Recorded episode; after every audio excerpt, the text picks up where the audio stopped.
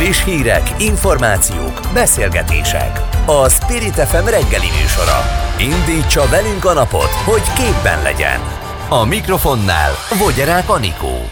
7 óra 6 perc van, szép jó reggelt kívánok mindenkinek a szerkesztő Nagy Teodóra nevében is. Június 27-e van és László napja, illetve már is tévedek, mert nem 27-e, hanem 30-a van, én a nyaralásból tértem vissza, hallgassanak minket, az a biztos extrém meleg lesz, 38 fok lehet ma is, úgyhogy vigyázzanak magukra. Lássuk, hogy itt reggel nálunk az aktuálban mi mindennel várjuk Önöket.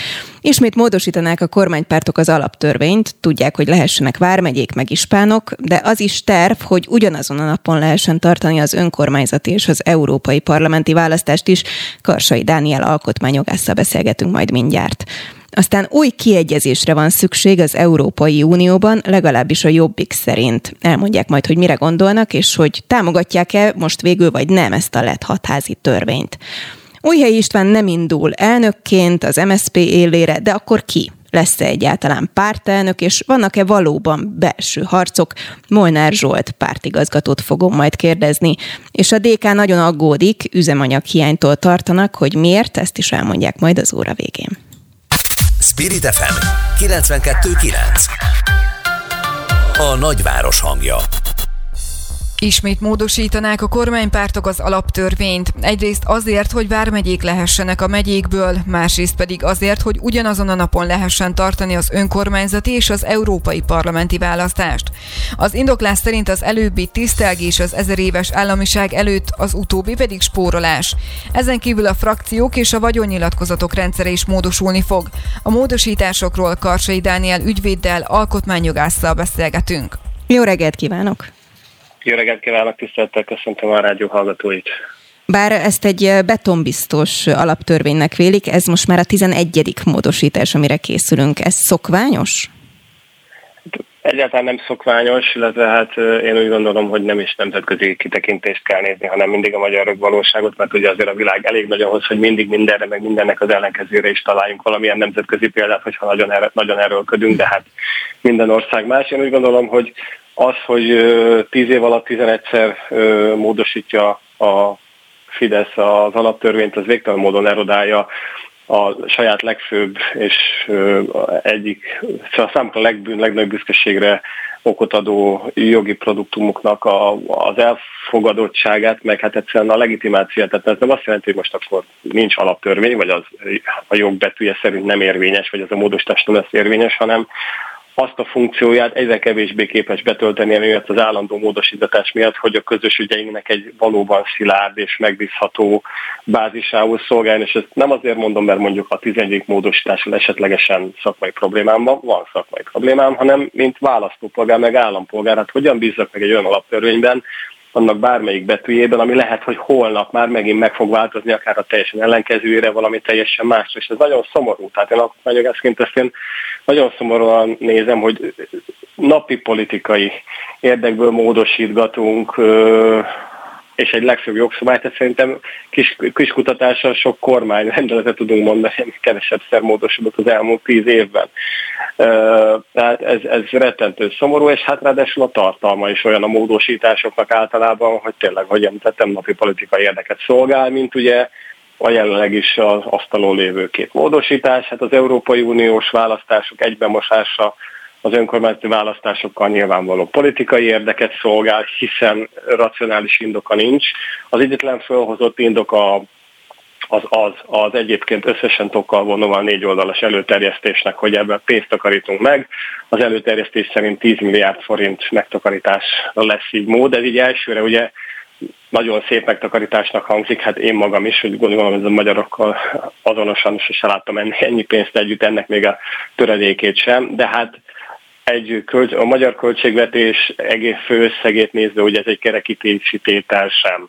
Hát csak Giro d'Italiára el, eltapsikolunk 8 milliárd forintot, vizes védőre eltapsikolunk 30 milliárd forintot, tehát ez, ez nem számítana, és még ha számítana is, én úgy gondolom, hogy ha van olyan kérdés, amire mindegy költeni kell, az egy választás. Hiszen az egy demokráciában a, talán a legfontosabb, de az biztos, hogy az egyik legfontosabb esemény. Tehát ez egy választásnak és annak a megfelelő lebonyolításának nem lehetnek anyagi korlátai, nyilvánvalóan az észszerűség keretein belül, de itt nem erről beszélünk. Tehát a fölhozott indok nyilvánvalóan hamis, akkor meg csak ami marad az a valóság, az, hogy más indok van, az meg ahogy a Fidesz eddigi működésénkor mindig is volt a választási jogszabályok, legyen az alaptörvény vagy a tételes jogi szabályok módosítása, mindig valamilyen saját hatalmi célt szolgált, ami lehető mindig legerősebb eredmény elérése.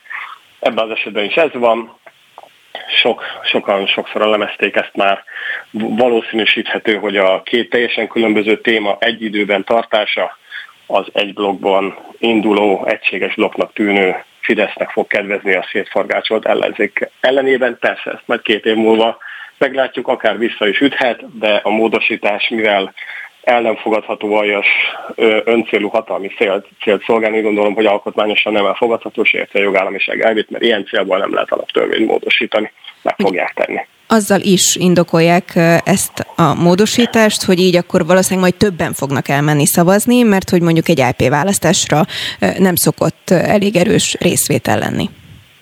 Tehát ez egy, ez egy mellékszál, ez is egy olyan érv, ami hangzik, hangzik valahogy, de önmagában nem szolgálhatna az alaptörvény módosításául.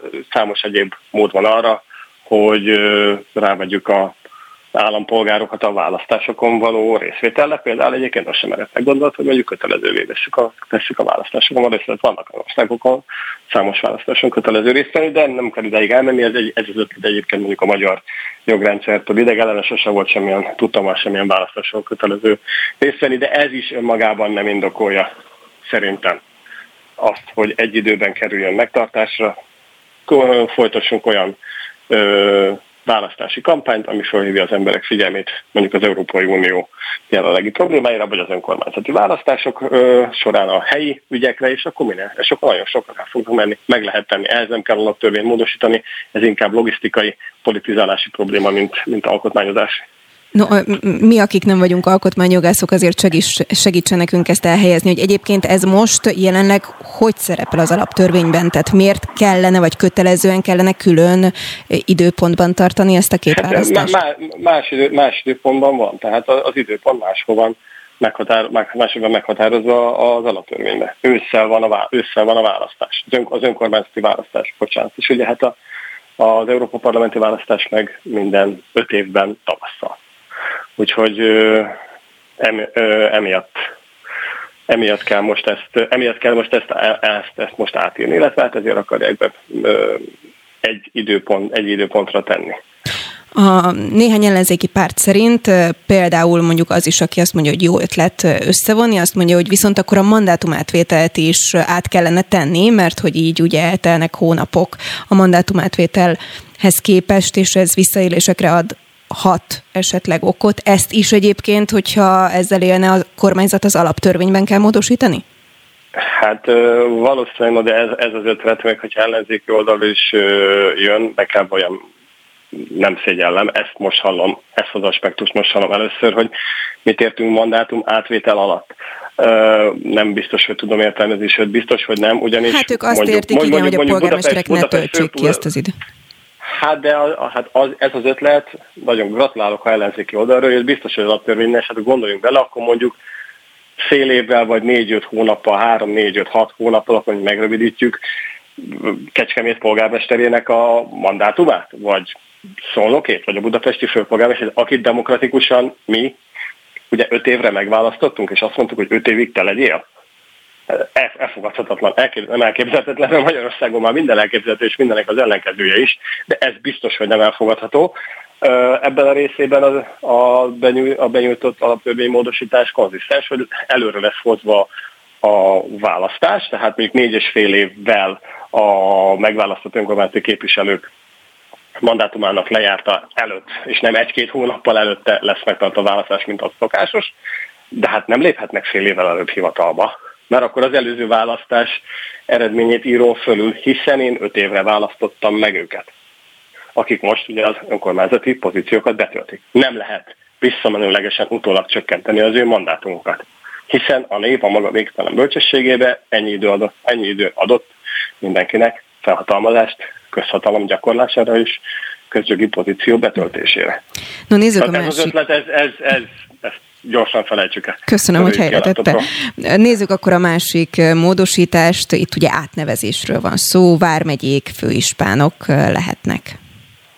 E, igen, ugye hát a főispán ugye az nem alaptörvényi szintű ö, módosítás, ugye az nem, annak nem alaptörvényben ö, kívánják bevezetni, legjobb emlékeim szerint, de javítson ki, a tévedek, tehát a mostani alaptörvény módosítás az uniós választások időpontjáról és a vármegyék átnevezéséről szól, tehát a megyék átnevezéséről vármegyére. Én úgy gondolom, hogy ez a kérdés, ez elsősorban gumicsont, tehát egyfelől úgy gondolom, hogy arra szolgál, amit egyébként tökéletesen be is töltött, hogy ugye a ellenzéki érzelmű választókat, vagy nem választópolgárokat kicsit triggerelje, és ne foglalkozzanak más fontosabb dolgokkal, közgazdaság és a politika területén, amik, vagy akár a háború területén, ami, ami esetleg valóban sokkal fontosabb, és az életünket valóban befolyásolja. Meg én úgy gondolom, hogy egyébként a jobboldali, szélső jobboldali szavazókhoz is szól, hiszen az ő érzelmeikre meg pozitív módon próbál appellálni. De igazán, és éppen ezért szerintem nem szabad vele túl sokat foglalkozni, figyelmen csak a helyén kezelve, de figyelmen kívül se lehet hagyni. Én úgy gondolom, hogy ez is jól mutatja, hogy mennyire nem tekinti valójában ö, alaptörvénynek az alaptörvényt a Fidesz maga, hiszen bármikor tetszés szerint bármilyen színes jelzőt hajlandó beleírni, hogyha úgy érzi valamelyik fantasztikus marketinges, valamelyik minisztérium, vagy civil szervezet, vagy egyéb kormányzkötő szervezetnél kitalálja. Ez se ártatlannak tűnhet, hiszen tisztelgünk az ezer éves államiság előtt, nem tudom, hogy ez milyen tisztelgés jelent, de valójában ezek mind olyan érvek és megfontolások, amit ha kicsit közelből megnézünk, teljesen elfogadhatatlanok.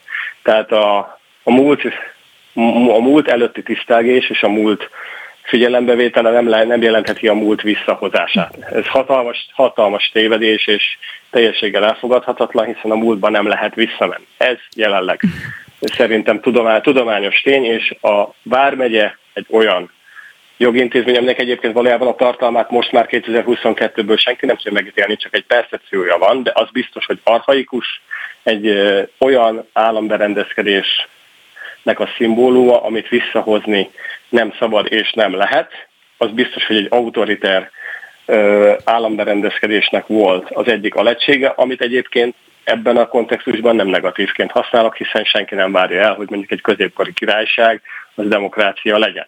Az akkor Magyarország volt, jelenleg már nem ez van, ennek a visszahozása csak negatív visszhangot tud szerintem kelteni. Alkotmányosan egyébként értelmezhetetlen, hogy akkor mi lesz ennek a közén, és bocsánat, hogy kicsit hosszúra eszetem, de ez nagyon fontos még leszögezni, hogy egy alaptörvényben minden szó számít, hiszen abból új épületek sarjadnak, minden egyenes szóból a társadalom szövete. Ha átnevezzük a megyéket vármegyéknek, abból akár hatalmas következmények is fakadhatnak az önkormányzatok hatáskörére, vagy hogy egy teljesen a hangsúlyozom, nagyon abszurd és csak a példakedvéért mondott példával élve, mondjuk egy vármegye rendszerből adott esetben mondjuk statáriális bíráskodás is lehet vezethető, mert ugye rég, régmúlt időkben volt olyan is. Nem tudhatjuk, mert nem tudjuk milyen alkotmányos kérdések fognak fölmerülni. Szóval teljesen teljesen elfogadhatatlan, és nem tudok szabadulni attól a gondolattól, hogy csak azért nevezzük át ők vármegyéknek, meg főispánoknak a vezetőket, mert főtitkárnak, meg tanácsnak még nem merik. De ebben az irányba megyünk vissza. Végszóra nagyon röviden, megvan az bárhol határoz, vagy egyébként milyen sűrűn lehet egy alaptörvényt módosítani? Nincs, nincs, tehát nincs módosítás. Nagyon jó a kérdés, érdekes, hogy sosem merült fel, nincs ilyen, nincs ilyen korlát. Ha akarjuk, hetente, naponta. Minden második órában, minden kávéhoz. Vagy, ha vagy 30 évente. Nincs. Karsai Dániel alkotmányjogász. Nagyon szépen köszönöm az értető magyarázatot. Szép napot. Én köszönöm a megtisztelő meghívást önöknek is. Spirit FM 92.9 A nagyváros hangja új kiegyezésre van szükség az Európai Unióban. Hangzik a Jobbik Európai Unió megújítására vonatkozó koncepciója. A tervet bemutató Brenner Koloman hangsúlyozta, hisznek az európai integrációban, de nem hisznek az Európai Egyesült Államokban. Ezért új kapcsolatokat kell építenie Nyugat és Közép-Kelet Európának, illetve a polgárokat a lehető legnagyobb mértékben be kell vonni a döntéshozatalba. A kérdésről Brenner Kolomant a Jobbik országgyűlési képviselőjét kérdezzük. Jó reggelt kívánok! Jó reggelt kívánok a kedves hallgatóknak is. No, mit jelent a gyakorlatban ez az új kiegyezés? Ez azt jelenteni, hogy ugye annak idején, amikor az Európai Uniót alapították, olyan kiváló személyiségek, mint mondjuk Konrad Adenauer, de Gasperi vagy Schumann, ők egyébként kereszténydemokrata politikusok voltak, és egy szociális piacgazdaságot hirdettek meg az európai nemzetek jó együttműködésében. Itt a keresztény szociális alapon politizáló jobbiknak ez egy előképe gyakorlatilag, és ez nem abban a formában valósult meg, ahogy azt az Európai Unió alapító atyai annak idején elgondolták, illetve az első időszakban, amikor az Európai Unió, illetve hát az előtt szervezetei tulajdonképpen hasonló fejlettségű, nem szovjet-orosz megszállás alatt álló államok közösségévé alakult, akkor ez abban az időszakban, amikor ennek a legnagyobb szezonja volt történelmi szempontból a 60-as, 70-es években, nagyon komoly előrelépés jelentett széles társadalmi rétegek számára Nyugat-Európában. Mi ebből kimaradtunk, hazánk ebből, és a többi közép-kelet-európai állam, a szovjet-orosz megszállás és a kommunista egypártrendszer ebből a fejlődésből kimaradt, illetve a modernizáció egy kádári útján voltunk például mi ebben a nagyon felívelő időszakában az európai társadalmaknak, gazdaságoknak. Az új kiegyezés az azt jelenteni, hogy eddig igazándiból ugye az egész csatlakozási folyamat is arról szólt, hogy mondjuk hazánk teljesítsen bizonyos kritériumokat, és akkor majd felveszik az Európai Unióba.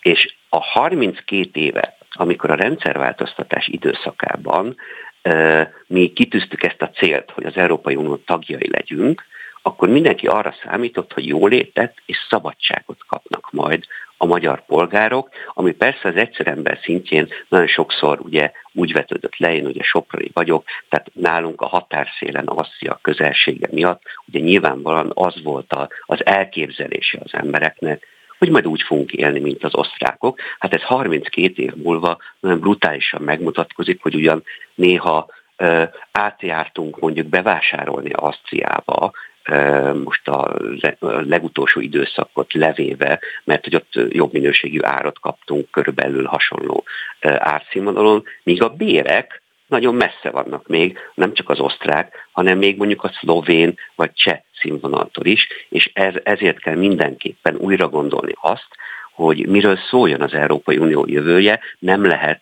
hogy csak a nagyvállalatok, a multinacionális cégek, a bankok járjanak jól, hanem több olyan projekt kell, mint mondjuk a Schengeni övezet, amelynek az előnyeit ugye minden európai polgár, aki ennek az övezetnek a tagja élvezi, vagy akár a, a, a közös roaming díjakra, ha gondolhatok, és ezért is nagyon fontos, hogy az európai jövőjéről szóló konferencia külön kiemelte a szociális uh, részét az uniónak. Itt is emlékeztetnék rá, hogy hosszú évekkel ezelőtt kezdte el a Jobbik a béruniós kezdeményezését, hogy végre megtörténjen a bérek felzárkóztatása is. Egyes vélemények szerint a kormánypárt kivezet minket az Unióból. Ennek tükrében a Jobbik ezt hogyan látja? Ugye ez a határozó javaslat, amelynek a vitájában ez elhangzott, ez nagyon sok különböző passzust tartalmaz. Ezek között volt egy olyan, amely az Európai Parlament hatáskörét akarja, illetve a megválasztásának a módját valóban nagyon negatív módon megváltoztatni, gyakorlatilag visszavetni az európai közösséget a 60-as, 70-es évek színvonalára, nem mi választhatnánk meg ugyanis az európai parlamenti képviselőket, ez a Fideszes javaslat szerint, hanem delegálnák a nemzeti parlamentek, az itt megválasztott képviselőket elküldenék néha Strasbourgba vagy Brüsszelbe. Tehát ez egy nagyon visszalépés, ez a mi véleményünk szerint teljesen ellentétes az európai integrációnak a, a céljaival és eszmével. Mi támogatjuk azt a, a, a javaslatot, hogy az Európai Parlamentnek a jogköreit növeljék meg, hiszen a magyar polgárok számára talán ez az a testület, amelyeket ő, ők választanak meg, amit, ami ugye a polgárok számára is foghatóvá teszi. Valóban nagyon bonyolult egyébként mondjuk Európai Uniós döntéshozatali mechanizmusokat, tehát ezért is valóban, és nem is csak ezért, hanem a, a, a, folyamatos brüsszelezés az Európai Uniót egyfajta pénzautomatának kezelő fideszes politika az, ami miatt valóban felhető, felvetődhet az a kérdés, hogy azt tervezi-e Orbán Viktor és a Fidesz, hogy kivezesse hazánkat az Európai Unióból. De a Jobbik akkor nem így látja. Mi hosszú évek óta figyelmeztetünk ennek a veszélyére. Én szerkesztő azt, hogy 2019 májusában ott álltam a Sopron határátkelőhelyen egy Molinóval az Európai Parlamenti Választáson, hogy, hogy jól vigyázzatok, emberek bajtársak, mert Orbán Viktor és a Fidesz kivezeti hazának az Európai Unióból. Tehát ezt a veszélyt mi hosszú évek óta már látjuk. Röviden kíváncsi vagyok a véleményére, mit szól ahhoz, hogy egyszerre tartanák az EP és az önkormányzati választásokat? Igen, tehát azt a részét hogy, hogy ezzel mondjuk megtakarítanánk 9-10 milliárd forintot, azt egy kicsit álságosnak tartjuk nyilvánvalóan, amikor csak mondjuk a Rogánféle propagandaminisztériumnak a költségvetésébe, mondjuk a jövő évre a kormány beleszámít csak nem 80 milliárd forintot, tehát mondjuk a tízszeresét, nagyon, nagyon tehát azt az érvet, hogy itt meg lehet takarítani egy bizonyos összeget, ezt a demokrácia szempontjából, ha szabad így mondani, nem azt mondom, hogy a a polgárok számára ez, ez nem érv, mert bizonyára érv a polgárok számára, de azt gondoljuk, hogy bőven lenne más olyan kiadása a magyar adófizető polgárok pénzéből, amiből igenis meg lehetne valósítani külön-külön is ezeket a, a, a választásokat. De egyébként azt gondoljuk, hogy, hogy valóban itt, a, ahogy az előző hozzászóló kollega is jelezte, itt a legnagyobb problémát azt jelenti, hogy mi történik abban az időszakban, amikor megválasztjuk a, az önkormányzati vezetőinket, és hát az eddigi tapasztalatok alapján itt azért mondjuk, ha leváltanak egy fideszes látványosan korrupt polgármester, akkor lesz öt hónapja eltüntetni minden iratot. Most ilyen felvetéssel, ha élhetek, így, így forgatókönyvként, ha szabad így mondani, tehát ezt nyilvánvalóan mi is aggályosnak tartjuk. Nagyon röviden, kérem, hogy tegye helyre, hogy most akkor a Jobbik támogatja, vagy nem támogatja ezt a bizonyos lett hatházi törvényt? Természetesen nem támogatjuk, én az egész vezérszónoki felszólásomban ezt fejtettem ki nagyon részletesen, külön kiemelve mondjuk a frakciók finanszírozásának a rendkívül álságos és farizeus visszavágását az ellenzéki térfélen. Itt ugye egyetlen egy olyan mellékmondatomat ragadták ki a tudósításokban, amikor én amellett érveltem, hogy az teljesen elképzelhetetlen egy kiegyensúlyozott polgári demokráciában, amiben a jobbik hisz, hogy a házelnök egymaga dönt büntetésekről. Emlékezhetnék itt is a 10 milliós fityúr büntetésre, és itt a hatházi képviselőtársunk megbüntetésére is.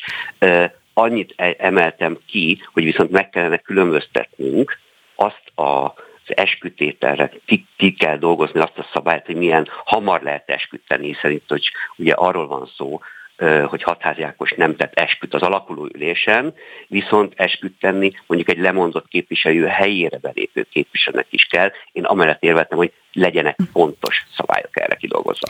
Brenner Koloman, a Jobbik Országgyűlési képviselője. Köszönöm. Szép Nagyon napot. köszönöm a lehetőséget, viszont hallásra. Friss hírek, információk, beszélgetések. A Spirit FM reggeli műsora. Indítsa velünk a napot, hogy képben legyen. A mikrofonnál Vogyerák Anikó. Újhely István, az MSP európai parlamenti képviselője kedden jelentette be, hogy korábbi szándékával ellentétben mégsem indul a tisztújításon a párt társelnöki tisztségéért. A szocialista politikus a választmányi tagoknak írt levelében azt is hangsúlyozta, hogy Nemény András szombathely polgármestere javára kíván visszalépni. Nemény közösségi oldalán azt írta, ha bármilyen ambícióm lenne, Újhely Istvánnak szólnék először, ez idáig nem szóltam. A témában Molnár Zsoltot, az MSP pártigazgatóját kérdez kezdjük. Halló, jó reggelt kívánok! Most hallom is önt. Jó reggelt kívánok, üdvözlöm. Uh, noha nem Újhelyi István, és nem Nemény András, aki ugye úgy tűnik, hogy nem szeretne indulni ezért a posztért, akkor mikor tudjuk meg, hogy ki vagy kik indulnak? Két nagyon fontos állítást tennék. Egyrészt, hogy lehet, hogy egy kicsit ez ilyen kitérő válasz lesz, de hát szeptember 1-én kezdődik a tisztújítás a Magyar Szocialista Pártban, tehát minden, ami addig történik, az egy kicsit hűhó a semmiért. Más szempontból meg én nagyon figyelmesen olvastam Lemény András bejegyzését, ahol ilyet nem mondott, hogy ő nem kíván az MSZP társelnöke lenni, annyit mondott, hogy ez egyrészt még idő előtti, és vázolt egy elképzelést a szociáldemokráciáról. Azt gondolom, hogy Lemény András egy autonóm személyiség meg fogja hozni ezt a döntést, vélhetően augusztusban valamikor, és ennek megfelelően fog ő is eljárni, és egyáltalán ne zárjuk ki, hogy szeptemberig mások is jelentkezhetnek. Ezért egy kicsit értetlenül állok az ilyen izgalmak előtt, amelyek áprilisban, májusban, meg júniusban zajlanak, hiszen ez olyan, mintha egy, valaki egy olyan sportversenyre jelentkezne, ami el sem kezdődött, és még egy el sem kezdődött sportversenyen majd bejelenti, hogy mégsem indul, ami még meg se lett érdemben hirdetve. Hát igen, de azért egy elég jelentős programmal jelent meg Újhelyi István. Ebből arra lehetett következtetni, hogy ő komolyan gondolja ezt, és ő úgy fogalmazott, hogy politikai közösségünk jelentős személyiségei befeszültek. Van valóban belső feszültség? Állítólag egyértelművé tették számára, hogy nem vele képzelik el a pártvezetését. Ön például el tudta volna őt képzelni? Én mindenkit el tudok képzelni, akit a Magyar Szocialista Párt kongresszusa megválaszt. Nagyon sok pártelnökkel dolgoztam együtt. Ilyen befeszülésről nem tudok. Azt kétségtelenül tapasztaltuk nagyon sokan, hogy nem volt egy szerencsés indulás, ami a szegfületett megjegyzést és a párt elnevezését tartalmazta. Ezzel kapcsolatosan jutott el hozzá nagyon sok bírálat, de ezen kívül én semmi más negatívumot nem tapasztaltam. Újhelyi István a talán a legjobb európai parlamenti képviselő, nagyszerűen végzi a dolgát, óriási értéke a Magyar Szocialista Pártnak. Lehetséges, de ezt is csak én nagyon óvatosan fogalmazok, hiszen találgatni nem szerencsés, de hogy ez az átnevezés, logókérdés, szimbólumrendszer, ez, ez talán nem találkozott a tagság akaratával. Akkor ez azt jelenti, hogy mondjuk új helyi távozásával távozik ez az új logó lehetőség is, meg az esély átnevezés? nem, nem akarok kongresszusi hatásköröket pártigazgatóként megválaszolni, de valóban most kevéssé tűnik valószínűleg, hogy a Magyar Szocialista Párt átnevezése kerüljön a következő hónapokban. Viszont azt a jó hogy tudom mondani, hogy az elmúlt hetekben egy nagyon fontos tartalmi útkeresés indult el a Magyar Szocialista Pártba. Tegnap például Horn Gyula emlékezve egy konferencián pont arról beszélgettünk, hogy a szociáldemokrácia milyen utakat választott a következő hetekben, és ebbe teljesen belefér az a mozgalmi jelleg, amiről újra is beszél, de, de talán ez az átnevezés, logóváltás, ez, ez, ez kisé gyorsnak tűnt, ez nem, nem, talál, nem találkozott így a, a döntő többség akaratával. Én csak ezt tudom kiolvasni ebből, amit István mondott, aki mondom továbbra is nagy értéke a szocialista pártnak. Hiller István neve is felmerült, több mint plegykaként egy esetleges elnöki poszt kapcsán. Ön ezt hallotta? Természetesen, hát Hiller István a Magyar Szocialista Párt egyik legmeghatározó politikusa. Jó szívvel tudnám támogatni, azonban itt is arra kell vigyázni, hogy a ambíciónak és a szándéknak találkozni kell. Hogyha ilyen lesz Hiller Istvánba, akkor én méltósággal és nagy örömmel fogom fogadni, de adjuk meg neki azt a lehetőséget majd, hogy erről dönthessen. Ön indul? Kizártnak tartom, nekem rengeteg feladatom van a Magyarország gyűlésben, nemzetpolitika és nemzetbiztonság területén. Fővárossal is lesz dolgunk az önkormányzati választásokra készülve, és a vidéki pártszervezetekkel is, tehát én azt gondolom, hogy erre nálam hivatottabb és még kitűnőbb harcos társaim fognak jelentkezni. Teljesen biztos benne, hogy, hogy lesz induló, vagy akár verseny, tehát több induló is a pártelnöki posztért? Az elmúlt években törekedtem arra a kép, képességre, hogy jósolni is, meg a jövőbe látni is tudjak. Abban biztos vagyok, hogy lesz az MSZP-nek társelnöke, női és férfi is, és én örülnék a versenynek is, de az is egy jó forgatókönyv, hogyha egy politikai konszenzussal születik meg az döntés, mind a kettő mellett tudnék érvelni. Én szerintem ez a augusztus vége felé lehet tisztán látni ilyen szempontból. Mind a kettő forgatókönyv teljesen járható. A versenynek is nagy előnye van, de akkor is, hogyha egy széleskörű konszenzus ővez, például nem én Andrást vagy Hiller István. Molnár Zsolt, az MSZP országgyűlési képviselője, pártigazgató, köszönöm szépen. Köszönöm a lehetőséget, minden jót kívánok.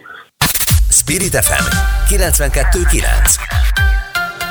A nagyváros hangja Véget ér a kilakoltatási tilalom, vagyis sokak szerint legalább tízezer ember számíthat kilakoltatásra. Berki Sándor, a párbeszéd országgyűlési képviselője van itt velünk telefonon. Köszöntöm. Jó reggelt kívánok, köszönöm a meghívást. Kik azok, akik veszélyben vannak, és egyáltalán fogalmazhatunk-e úgy, hogy veszélyben vannak? Mert van olyan is, aki azt mondja, hogy eddig kvázi szerencséjük volt, hogy nem kellett elhagyniuk az ingatlanokat. Mondhatjuk azt, hogy ez megítélés vagy nézőpont kérdése lehet ki, hogy áll ez a kérdés. Ezért azt mondom, hogy hogy mindenféleképpen veszélyes dolog az, és nem jó szerintem senkinek, mikor kilakoltatással néz szembe. Jelenleg be voltak fagyasztva több mint két évre a kilakoltatások. Nem tudom ebben hány megoldás született abban az időszakban, de itt már ugye végrehajtásról beszélünk, itt már olyan emberekről, akiknek ítélet született a kilakoltatásról. Hányan lehetnek ők is elsősorban kik, vagy fővárosban, vagy vidéken, mit tudunk róluk? Kértünk, de pontos adataim nincsenek, tehát vannak számaim, de azok még nem teljesek. Tényleg vannak becslések, amik több ezer, több tízezer családról szólnak, és ebben az a veszélyes, és az volt a kérdés, amit a parlamentben is feltettem, hogy figyelembe véve a végrehajtói botrányokat, hány olyan család kerül kilakoltatásra, aki szerette volna megoldani a problémáját, de valamilyen oknál fogva ez nem sikerült. Tehát látjuk ezt a rendszert, valahogy nem, nem, nem barátja az adósságrendezésnek. És én ebben látom az egyik legnagyobb problémát, és most beszélgetek, tehát ebben az ügyben én nem olyan rég kapcsolódtam be. Tehát ezekben az ügyekben azért kapcsolódtam be, hisz csak másfél hónapja vagy egy, hát másfél hónapja vagyok a parlamentben, mert ezek állampolgári megkeresések voltak, és nagyon sok esetben az jön vissza, hogy nem sikerül a megegyezés. Szeretném jelezni, és tényleg kihangsúlyozni, hogy a cél az, és az a természetes, hogy az adóságot mindenkinek meg kell fizetni. Ez, ez, ez, ez, ez az alapelv. De viszont az nem mindegy, hogy erre az adós milyen, milyen lehetőséget kap. Tehát uh, hogyan, hogyan sikerül a megegyezés, hiszen nagyon sokan azért kerülnek kilakoltatás közelébe, mert az életükben valamilyen probléma történt. Ez lehet családi, szociális munkájelvesztés, egészségügyi, átmeneti állapot, és ebben van az rendszer egyik legnagyobb hibája, hogy ezeket a helyzeteket nem kezeli. Hogyan lehetne kezelni ezeket a helyzeteket? Hát például személyre szabott adósságkezelésekkel. És itt nem csak a lakáshitelekről van szó, hanem bármi másról. Tehát ezeket az ügyeket szerintem, az én meglátásom szerint együtt lehet képviselni, tehát akkor, amikor adósságról beszélünk, persze lebontjuk, hogy nem mindegy, hogy lakás, vagy autó, vagy éppen telefon, de a legalapvetőbb helyzet, én a telefon szoktam mindig felhozni példának, egy 100 ezer forintos adóságból csinálnak egy millió forintot. Persze, de és akkor a másik probléma ezzel az, hogy sokszor nem veszik figyelembe a jövedelem, a beérkező jövedelem mennyiségét, például a törlesztő részleteknél. Tehát az alap az is lehet, hogy például iskolai szinten el kellene kezdeni azt tanítani, hogy, hogy mi az, hogy adóság, mi az, hogy adóságkezelés, mi az, hogy mi, mi történik akkor, amikor felveszünk egy hitelt hiszen ma a bankok is, ha megint látjuk a hirdetéseket, hát akkor olyan hirdetések mennek, amelyek arra biztatják az embereket, hogy vegyenek fel hitelt. És azért azt tudjuk jó, hogyha valaki felvesz egy hitelt, akkor abban mindig benne van a veszélye annak, hogy nem sikerül törleszteni.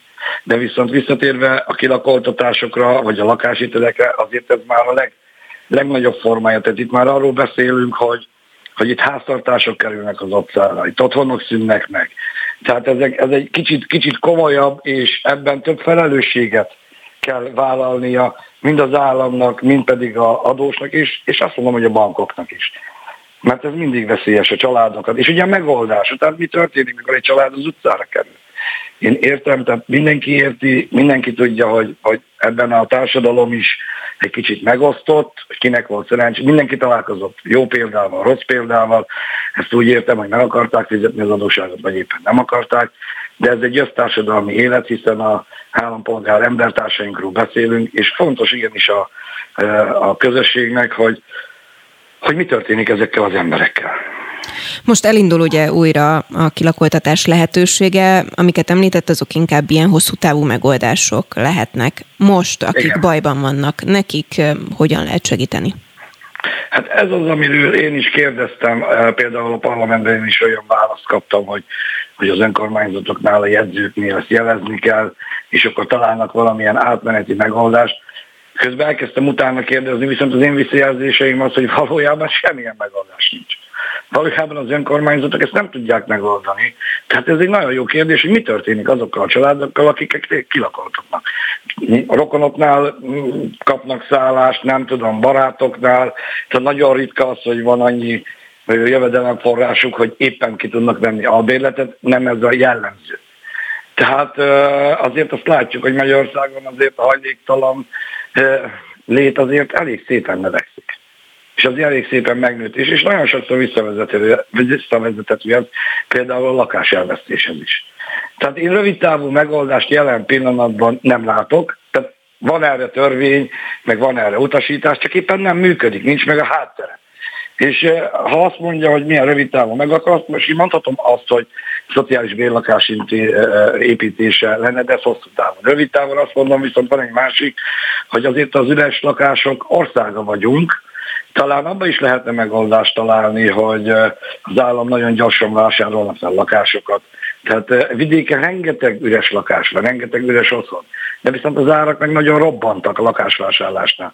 Tehát hirtelen nagyon nehéz erre választani, mi a rövid távú megoldás, de kell találni. De ha egy válaszsal kell érnem, hát akkor az az állam nagyobb szociális érzékenysége, mindenféleképpen nagyon fontos, hogy a kilakoltatott családokat együtt helyezzük el, ne válasszák szét sem a édesanyját az édesapától, sem a gyerekeket valamelyik szülőtől, és erre pedig eh, tehát a szociális eh, bérlakások lehetnek a megoldások, vagy pedig állami, állami nem tudom, hogy vagy mondjam ezt, tehát az állam vesz ki lakásokat. Tehát hirtelen rövid távon csak ez lehetne más ellátórendszert, én nem látok Magyarországon. Merki Sándor, a Párbeszéd országgyűlési képviselője, kisebbségi és etnikai referense. Köszönöm. Én köszönöm. Viszontlátás. Spirit FM 92.9 A nagyváros hangja Hetente 500-700 hazai úton fogyhat ki a benzin vagy a gázolaj, írja cikkében a népszava. Varjú László szerint felháborító, hogy a Fidesz ahelyett, hogy az embereket képviselve garantálná, hogy minden úton legyen elég üzemanyag, inkább az olajipari nagyvállalatokkal összejátszva üzemanyag hiányt idéz elő, hogy minél kevesebben tankoljanak kedvezményes áron. A vonalban a DK országgyűlési képviselője Varjú László. Jó reggelt kívánok! Jó, Jó reggelt kívánok, üdvözlöm Önöket! A kormány idézi elő? A kormány eh, tekintsük úgy, hogy eh, hagyja, hogy ez így történjen. Hagyjuk, hogy látjuk azt, hogy, hogy halljuk, inkább így mondom, hogy felteszi azt a kérdést a vállalatoknak, hogy miért csinálják ezt. Elmegy hozzájuk ellenőrizni, miközben ez más, más esetekben meg bármikor megteszi. Nem teszi ezt az Orbán kormány. Tehát hallgatólagosan hozzájárul ahhoz, hogy ezek az olajipari nagyvállalatok, ezek így tudjanak eljárni, mert nekik nem éri meg értékesíteni ennyi pénzért a benzint. Világos. Mi a probléma? Az, hogy egyes kutakon csak 20 litert lehet tankolni, az, hogy valóban lehet egy-két kút már, ahol nem tudok tankolni, vagy például az, hogy van olyan kút is, aki azt mondta, hogy innentől kezdve mondjuk kannába nem tankolhatok a kedvezményes áron. A probléma az az Orbán kormány gazdaságpolitikája, mely javarészt hozzájárult ahhoz, hogy ebbe a helyzetbe került Magyarország, és az egy következmény, hogy egyébként ezt a helyzetet képtelen kezelni. Most, amiről konkrétan beszélünk, az lényegében azt jelenti, hogy a kormány hallgatólagosan hozzájárul, illetve elindította, hogy a benzinástop kivezetésre kerüljön. És tulajdonképpen, ha kevesebb helyen találkozunk, amikor már kényszerből nekem tankolni kell, van pár liter benzinem még, de nincs az olcsó ársapkás benzinből, de van másik, akkor mit tudok csinálni? tankolok a másikból. Kevesebbet valószínűleg, de egyszerűen az történik, hogy a kormány figyelemmel, figyelemmel kíséri, és egyébként hallgatólagosan hozzárul ahhoz, hogy ez történjen. De akkor igazából magával az ársapkával sem ért egyet? Éppen ellenkezőleg. Én azt gondolom, hogy egy olyan helyzetben, amikor az infláció helyzet, ami kialakult Magyarországon, ilyen körülmények között kell, hogy az embereknek valamilyen módon segítsenek. A kormány, ha így döntött, hogy ebben a formában akar segíteni, akkor ne vezessék ki ezt a, se ezt a lehetőséget, mert az embereknek akkor még rosszabb lesz. És én úgy gondolom, hogy azzal a magatartással, hogy hagyja, hogy ezek az olajipari nagyvállalatok, ezek egyre inkább visszafogják a szolgáltatásaikat, és a benzinkutakon ne találjunk ilyen benzint, mert képtelenek megoldani a logisztikai feladataikat, hivatkozva erre, ezt ilyen módon ez tulajdonképpen az ásapka kivezetését jelenti. Mit lehet tenni, hogyha mondjuk azt mondja, hogy a kormányzat így kvázi a kivezetésen dolgozik, és a cégek viszont valóban logisztikai kihívásokkal néznek szembe, ezt állítják. Akkor mi lenne a feladata egy kormányzatnak? Hát nézze, én nem én nekem kell megmondani, hogy a kormánynak mit kell csinálni. Én egy dolgot tudok, hogy az végre jó volna, hogyha az Orbán kormány az emberek érdekében lépne fel. Az ő kezében vannak az eszközök, jogszabály, vizsgálati lehetőség, ellenőrzési lehetőség. Ez mind az ő kezében van. Tegye, eh, álljon végre az emberek oldalára az Orbán kormány, és tegyen meg mindent azért, hogy egyébként normálisan lehessen tankolni ebben az országban. Ezt kell csinálni szerintem. Mi a DK javaslata akkor erre vonatkozóan, akkor fordítsuk meg. Tehát, hogyha hatósági jár még van, benzin nem mindenhol van, vagy korlátozás van néhány helyen, akkor a demokratikus koalíció szerint mi lehet a megoldás? A demokratikus koalíció szerint a megoldás egyébként az lett volna korábban, hogyha az inflációs csomagunkat elfogadják. Ebben az volt benne, eh, hogy elsősorban a családoknak és a kisebb kis nyugdíjasoknak kell segíteni, mindenkinek kell adni 100 ezer forintos egyszeri lehetőséget, hogy egyébként átvészeljék a remélhetőleg nagyon magas eh, infláció okozta eh, árnövekedést, következményeket. Másodszorban itt a jövedéki adóval terhel terhet üzemanyagoknál jelentősen csökkenteni kellett volna a jövedéki adót, ebben az esetben akkor már jóval olcsóbb lenne a benzin, és nem a benzinkutasokkal vagy a nagykereskedőkkel fizettetné meg egyébként az állam azt, amiért neki kellene felelősséget vállalni.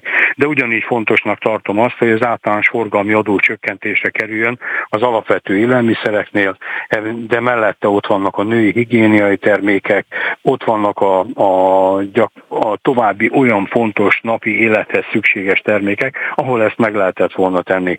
De a lényeget tekintve a benzinástoppot ne vezesse ki a kormány, mert csak még nagyobb problémát, még nagyobb gondot okoz a családoknak.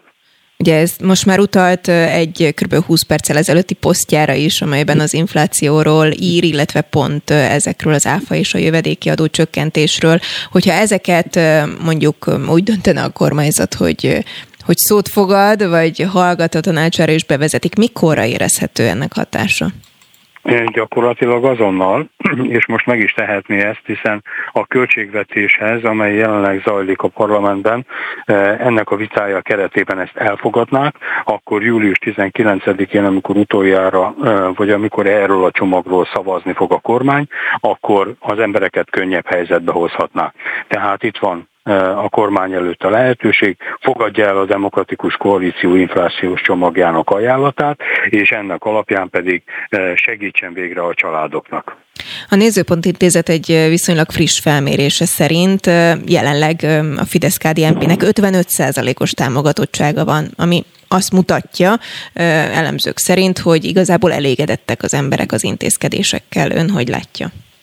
Tehát én úgy gondolom, hogy az Orbán kormány megtéveszti az embereket, hiszen nem csak a hatalmát szerezte meg törvénytelenül, azzal, hogy visszaélt, azzal a média fölénnyel, azzal a kommunikációs fölénnyel, erővel, amivel rendelkezik, és ezzel megtéveszti az embereket. Az emberek azt hiszik, hogy el kell fogadni azt, amit az Orbán kormány állít. Ez nem így van ennek vannak alternatívái, és ebből a szempontból mindenképpen káros az, amit a kormány csinál. Ez a felmérés legalábbis a Nézőpont Intézet szerint azt is mutatja, hogy igazából ellenzékváltó hangulat van az országban, mert hogy ők a DK és a Mi Hazánkat is 6-6 ra mérték. Erről mi a véleménye? De ezt nem tudom miből. Ugye a nézőpont álláspontját természetesen az üléspontja határozza meg, de én azt gondolom, hogy a demokratikus koalíció, amely az ellenzékkel, az ellenzéki pártokkal együtt dolgozik azon, hogy ebben az országban jobb legyen az élet, és jobb legyen a lehetőség, mint amit az Orbán kormány kínál, és ennél, amit az Orbán kormány most csinál, annál biztos, hogy lehet jobbat csinálni. Marjó László, nagyon szépen köszönöm, szép napot! Köszönöm. Köszönöm szépen, viszontlátásra! Friss hírek, információk, beszélgetések. A Spirit FM reggeli műsora. Indítsa velünk a napot, hogy képben legyen. A mikrofonnál Vogyerák Anikó. 8 óra 6 perc van, köszöntöm azokat, akik most csatlakoznak, és azokat is, akik már egy órája velünk vannak. Mindenkinek mondom, hogy június 30-a van csütörtök, és pál napja, és extrém meleg lesz, úgyhogy nagyon vigyázzanak, ahogy hallhatták Kovács Klára hírszerkesztő kolléganőmtől is. Lássuk, hogy a hátralévő egy órában mivel foglalkozunk. Úgy tűnik, hogy hiába tárgyaltak a tanárok a belügyminisztériummal, a szakszervezet szerint sem a tanárok érdemi bérrendezése, sem munkaterheinek csökkentésére nem kaptak javaslatot, majd mindjárt elmondják, hogy akkor mégis miről szólt a tárgyalás. Aztán energetikai vészhelyzetre készül a kormány, egyesek szerint újabb cégek kerülhetnek ugyanis állami felügyelet alá.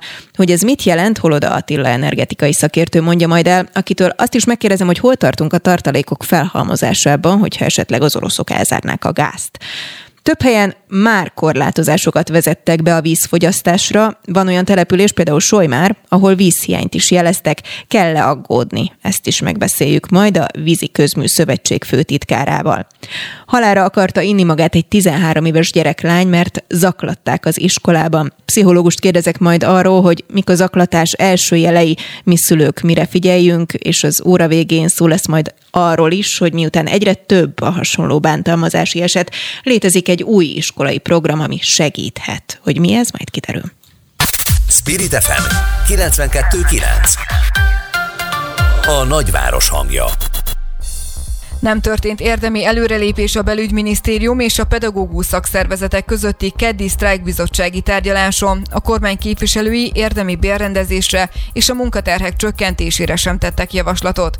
Ellenben továbbra is azt ígérik, hogy a pedagógusok jövőre is 10%-os béremelést kaphatnak, ami azonban valójában nem az alapbérek emelkedését, hanem a szakmai pótlékok kiegészítését jelenti.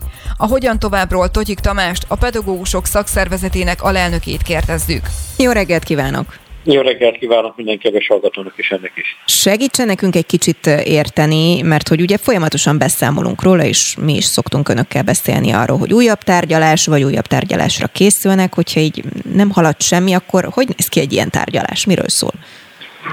Hát azért legyünk őszinték, az eddigi tárgyalási sorozatokban egy történelmi esemény történt, mert a kormány írásba adta be javaslatát. Iráig csak szóba hangzottak el a javaslatai, most legalább írásos anyagot kaptunk a kormánytól, tehát itt most már van mire hivatkoznunk.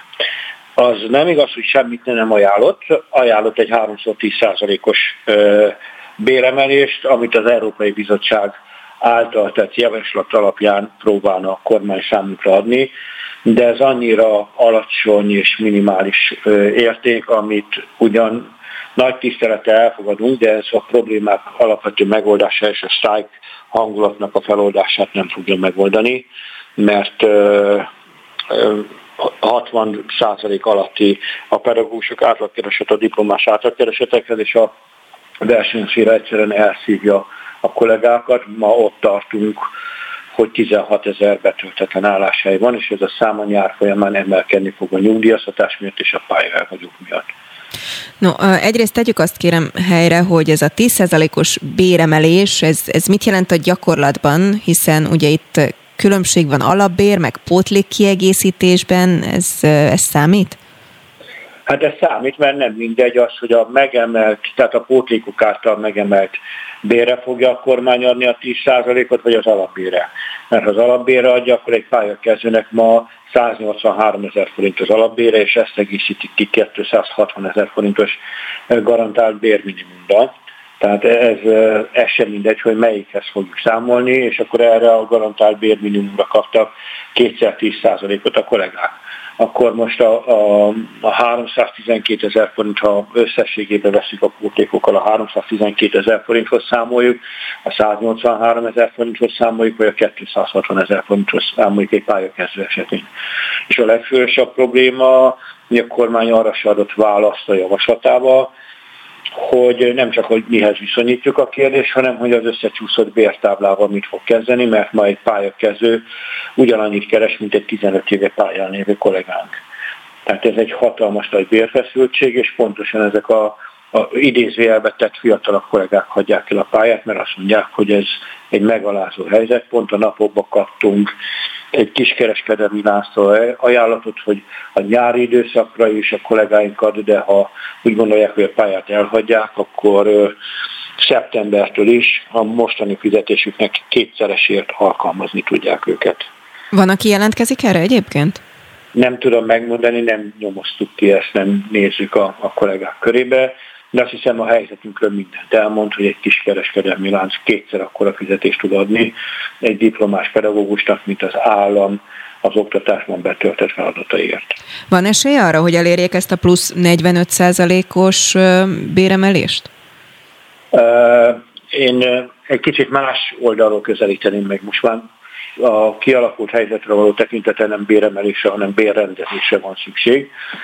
Ugyanis akkora nagy a, a szakadék a diplomás keresetek tekintetében, hogy muszáj egy komolyabb bérrendezést, akár a bértábla átalakításával, akár más források bevonásával rendezni ezt a helyzetet, mert ez így nem fenntartható ez a rész. Tehát nem béremelésről kell most már beszélnünk, hanem bérrendezésről. Ez az egyik része. Másik része azért is kell bérrendezésről beszélni, mert a pályakezdők bérét kell az én megítélésem szerint nagyon drasztikusan megemelni, mert nem vonzó a fiatalok számára ez a pálya, és ha nem tudjuk vonzóvá tenni a pályát, akkor nagyon komoly működési problémák lesznek. A mostani 15 ezer és 16 ezer közötti hiány a következő időszakban 22 ezerre még emelkedni fog. Ez a pályára, várhatóan pályára állók és a nyugdíjba vonulók közötti különbség. És ez a 15 ezeres vagy 16 ezeres létszám, ez már 12 százalékos arányt mutat a betölt, vagy a, a teljes létszámhoz képest. Tehát ez egy akkora feszültség, hogy a, az oktatási intézmények működő képességét veszélyezteti a kormány, ezáltal pedig a gyerekek jövőjét áldozza be. Sok helyen ugye tanár, vagy mondjuk pont diák hiány van, akár egyes vidéki településeken. Szó volt egy esetleges iskola összevonásról, vagy osztály összevonásról, amelyet még Pintér Sándor vetett fel. Erről mi a véleménye? Hát nekünk az az érzésünk, hogy nem pénzügyi okai vannak az összevonásnak, mert a, a, a költségeknek a 85%-a, ami ugye a pedagógusok bérét teszi ki, a pedagógusok átcsoportosításával akarják megoldani. De hát fel szeretném hívni a figyelmet, hogy pontosan ez a kormány volt, aki a vidéki kisiskolákat újra nyitotta. Akkor, hogy is van, ez akkor egy elhibázott lépés volt, és akkor most gyorsan korrigáljuk ezt tehát ez, ez számunkra rejtély ebből a szempontból. És a másik, hogy ugye a Jászában most történt ez a sajnálatos haláleset, hogy remélem, hogy a kormánynak ez több példa volt arra, hogy nagyon óvatosan kell hozzá kezdeni. Ráadásul pontosan azokat az iskolákat fogja érinteni a bezárás, ahol halmozottan hátrányos helyzetű szegregált oktatási intézmények vannak. Ezeket most egy tolvonással összemondjuk más intézményekbe, vagy beutaztatjuk más intézményekbe, akkor ott nagyon komoly etnikai konfliktusok is nézhetnek elé. Tehát úgy tűnik számunkra, mint hogyha arra utazna a kormány, hogy még több konfliktus legyen, hogy az iskolarendőri beosztásokat tudják megerősíteni, hogy legyen indok arra, hogy megfelelő iskolarendőr, létszámú iskolarendőr legyen, holott nem ez lesz majd a problémákra valódi megoldás. Innen folytatjuk. Totyik Tamás, nagyon szépen köszönöm, hogy rendelkezésünkre állt. Én köszönöm a megkeresést, további szép napot mindenkinek. Spirit FM 92.9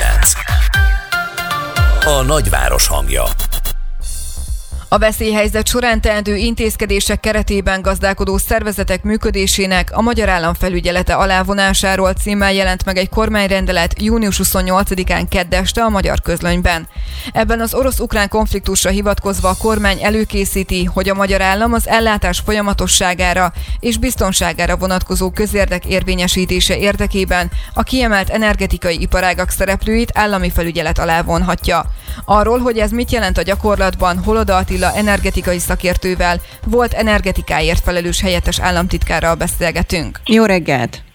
Jó reggelt kívánok, üdvözlöm a hallgatókat. Rettenetesen bonyolultan hangzott egyébként, ahogy a bejátszóban ezt próbáltuk tű pontosan elmondani, de ez azt jelenteni a gyakorlatban, hogy kvázi a stratégiai intézményeket, például a földgázszállító ZRT-t, vagy gondolom, hogy a Mavír is ilyen, ezeket vonnák felügyelet alá, ami egyébként azt szokták mondani, hogy így az első lépés egy tök normális lépés, hogyha baj van.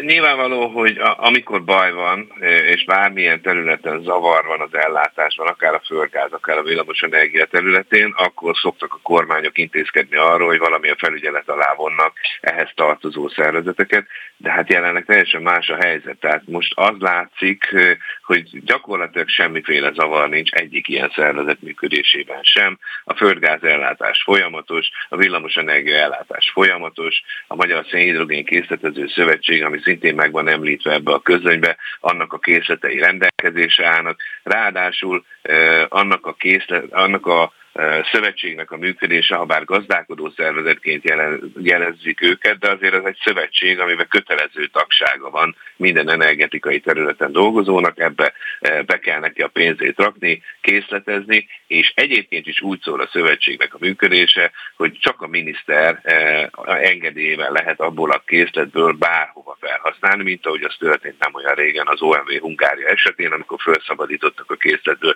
Tehát valójában jelenleg az égvilág világon semmi nem indokolja azt, hogy egy olyan eh, miniszter, jelesül a technológiai és ipari miniszter vegye át a felügyeletet eh, ezek fölött a cégek fölött, akinek valójában a szakmai ismeretei nem elégségesek, ráadásul a két vagy három szervezet, ugye a MAVIR, az FGS és a Magyar Széndogén Készletező Szövetség esetében soha semmiféle zavart nem tapasztaltunk az elmúlt időszakban, sőt azt tudjuk mondani, hogy mivel ez egy nagyon jól szabályozott ága az energetikának, gyakorlatilag az egyik legjobban működő országos szervezetekről beszélünk. Akkor mi a feladat? No igen, na hogy akkor miért?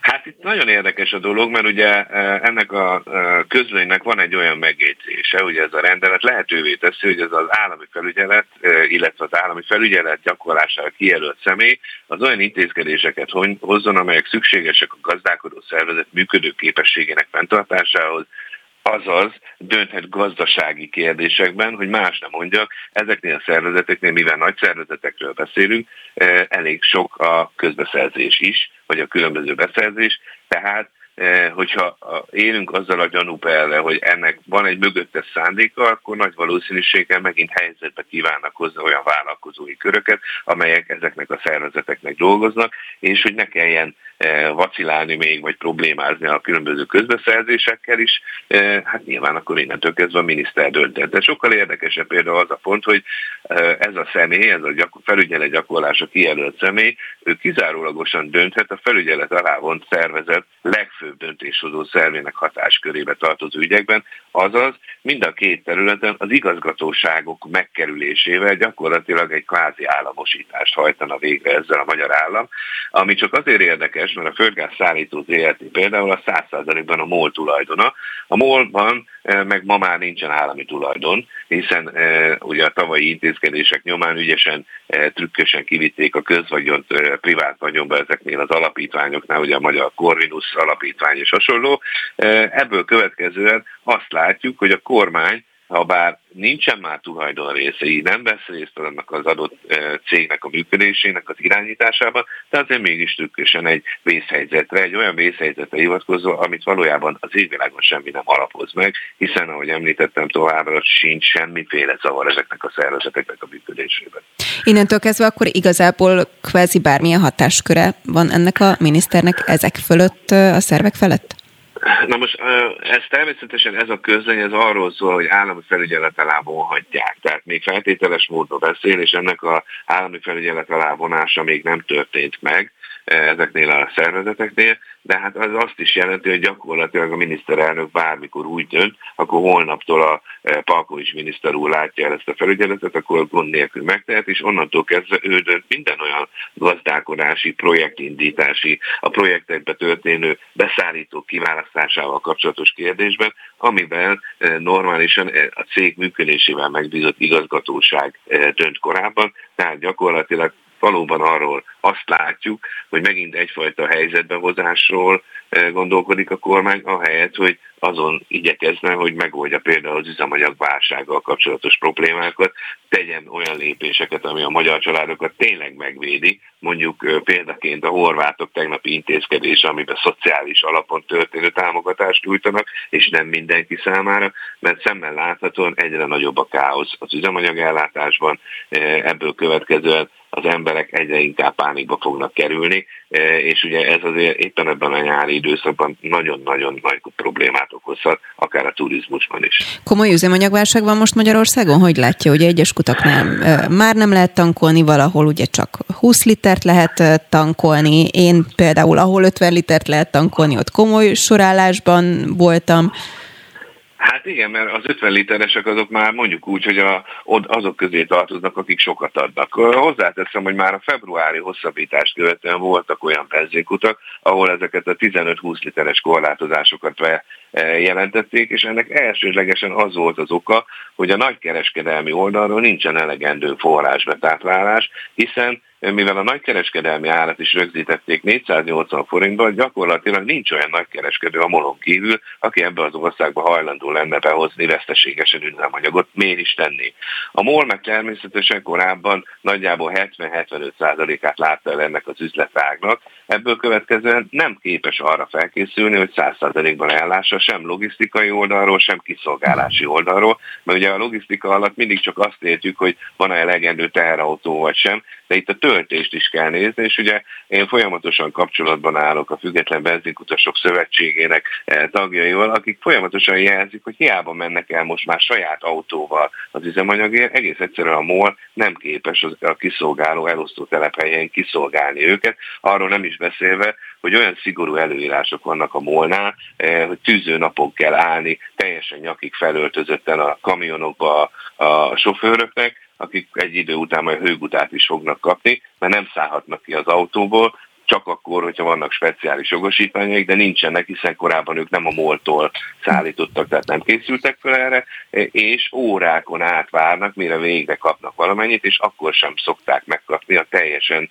igényelt mennyiséget, mert 60-65 százalékát szolgálják ki. Ez azt látszik, hogy ez az intézkedés, ami mind a kis kereskedelmet, mind a nagy kereskedelmet beszorított egy ilyen veszteséges csapdába, bizony, eh, ahogy ezt megszokhattuk még annak idején a szocializmusban, már aki élt, akkor eh, ez hiányhoz vezet, és ez a hiánygazdálkodás, ez egyre nagyobb problémákat szül Magyarországon. Nagyon röviden, mert kifutottunk már az időből, de ön szerint ez a típusú krízis, az üzemanyag hiány, ez most fokozódik? A következő hetekben mire kell számítanunk?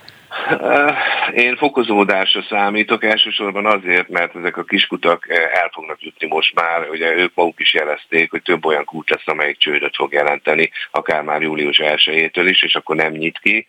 Ez pedig azzal jár, hogy elsősorban a vidéki területeken, ahol ezek a kiskutak a főellátók voltak, nem lesz üzemanyag, mindenki beszorul a nagyobb városokba, ahol emiatt megint nem lesz üzemanyag, hosszú sorok fognak kialakulni, tehát én azt gondolom, hogy még a turizmus meg a mezőgazdasági munkáknak a dandárja, ami ugye most indul Péter Párkor, indul az aratás, ez azért még fokozni fogja ezt a helyzetet sajnos. Számtalan kérdésem marad, de innen folytatjuk. Holoda Attila, nagyon szépen köszönöm. Nagyon szívesen szép minden napot. jót kívánok, szép napot! Spirit FM 92.9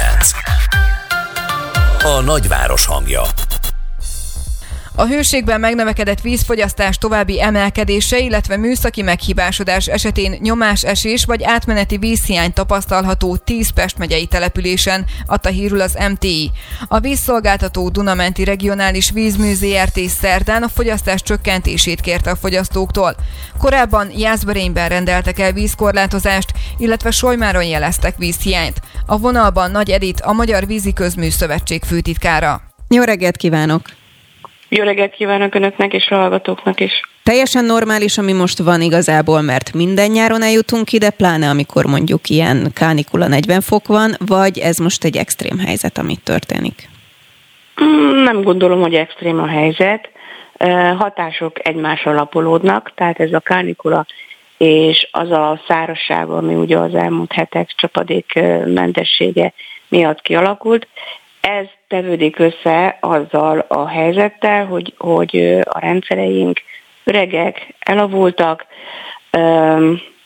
fejlesztésre szorulnának, tehát azokon a településeken jelenik meg azért itt a Pest megyei települések esetében, amik ugye felkapott települések, egyre többen költöznek ki, egyre magasabb helyre építkeznek, és egyszerűen az ellátó rendszer kapacitása nem elégséges ezeknek a, az ingatlanok kiszolgálására fejleszteni kellene, bővíteni kellene, új kutakat kellene fúrnia, fúrni, vagy tározókat kellene tovább magasabb pontokra létesíteni, és ezekre nincsen forrás. A lakosság meg az olcsó vízzel nem bánik eléggé tudatosan, eléggé takarékosan, és, és használjuk, használjuk, mert olcsó. De azért, mert olcsó, éppen miatt nincs elérgendő forrása sem az önkormányzatoknak, sem pedig mi tulajdonosoknak ellát, ellátásért felelősöknek, sem pedig a szolgáltatóknak a fejlesztésekre. Amiről beszél, az úgy tűnik, hogy hosszú távú megoldás, mármint az, hogy mondjuk felújítsunk vezetéket, vagy, vagy bármi hasonló. Mi lehet a rövid távú megoldása ezeknek a problémáknak? Hát rövid távon igazándiból sok eszköz nincs a, a szolgáltatók kezében, csak a, csak a korlátozás, és megkérni a lakosságot, hogy csak a legszükségesebb dolgokra használják a vizet. Természetesen az a fogyasztó, aki egyébként meg rendesen fizeti a, a vízdiát, jogosan várja el, hogy arra használhassa a vizet, amire szeretné, de sajnos egy ilyen helyzetben ezek az igények, ezeket az igényeket vissza kell szorítani, és, és türelemre kérjük a fogyasztókat, nem a buszantásokra történik a dolog, tényleg, tényleg már nincsen eszköz a, a víziközműszolgáltatók kezében. Árat nem emelhetnek? Nem.